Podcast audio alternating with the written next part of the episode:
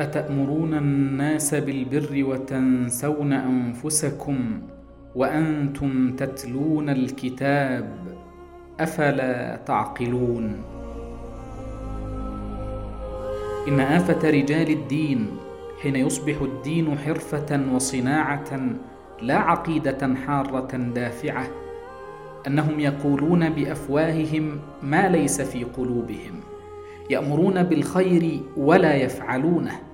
ويدعون إلى البر ويهملونه ويحرفون الكلم عن مواضعه ويؤولون النصوص القاطعة خدمة للغرض والهوى ويجدون فتاوى وتأويلات قد تتفق في ظاهرها مع ظاهر النصوص ولكنها تختلف في حقيقتها عن حقيقة الدين.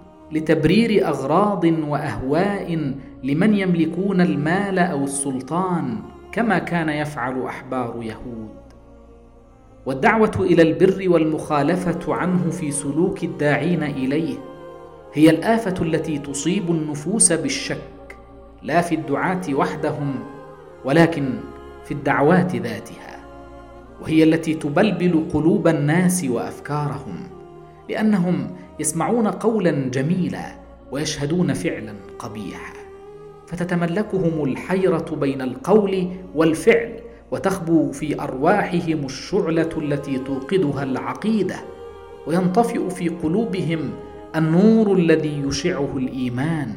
ولا يعودون يثقون في الدين بعدما فقدوا ثقتهم برجال الدين.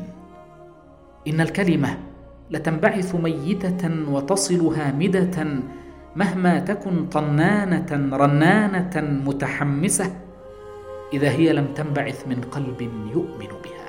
ولن يؤمن إنسان بما يقول حقا إلا أن يستحيل هو ترجمة حية لما يقول وتجسيما واقعيا لما ينطق. عندئذ يؤمن الناس ويثق الناس. ولو لم يكن في تلك الكلمة طنين ولا بريق.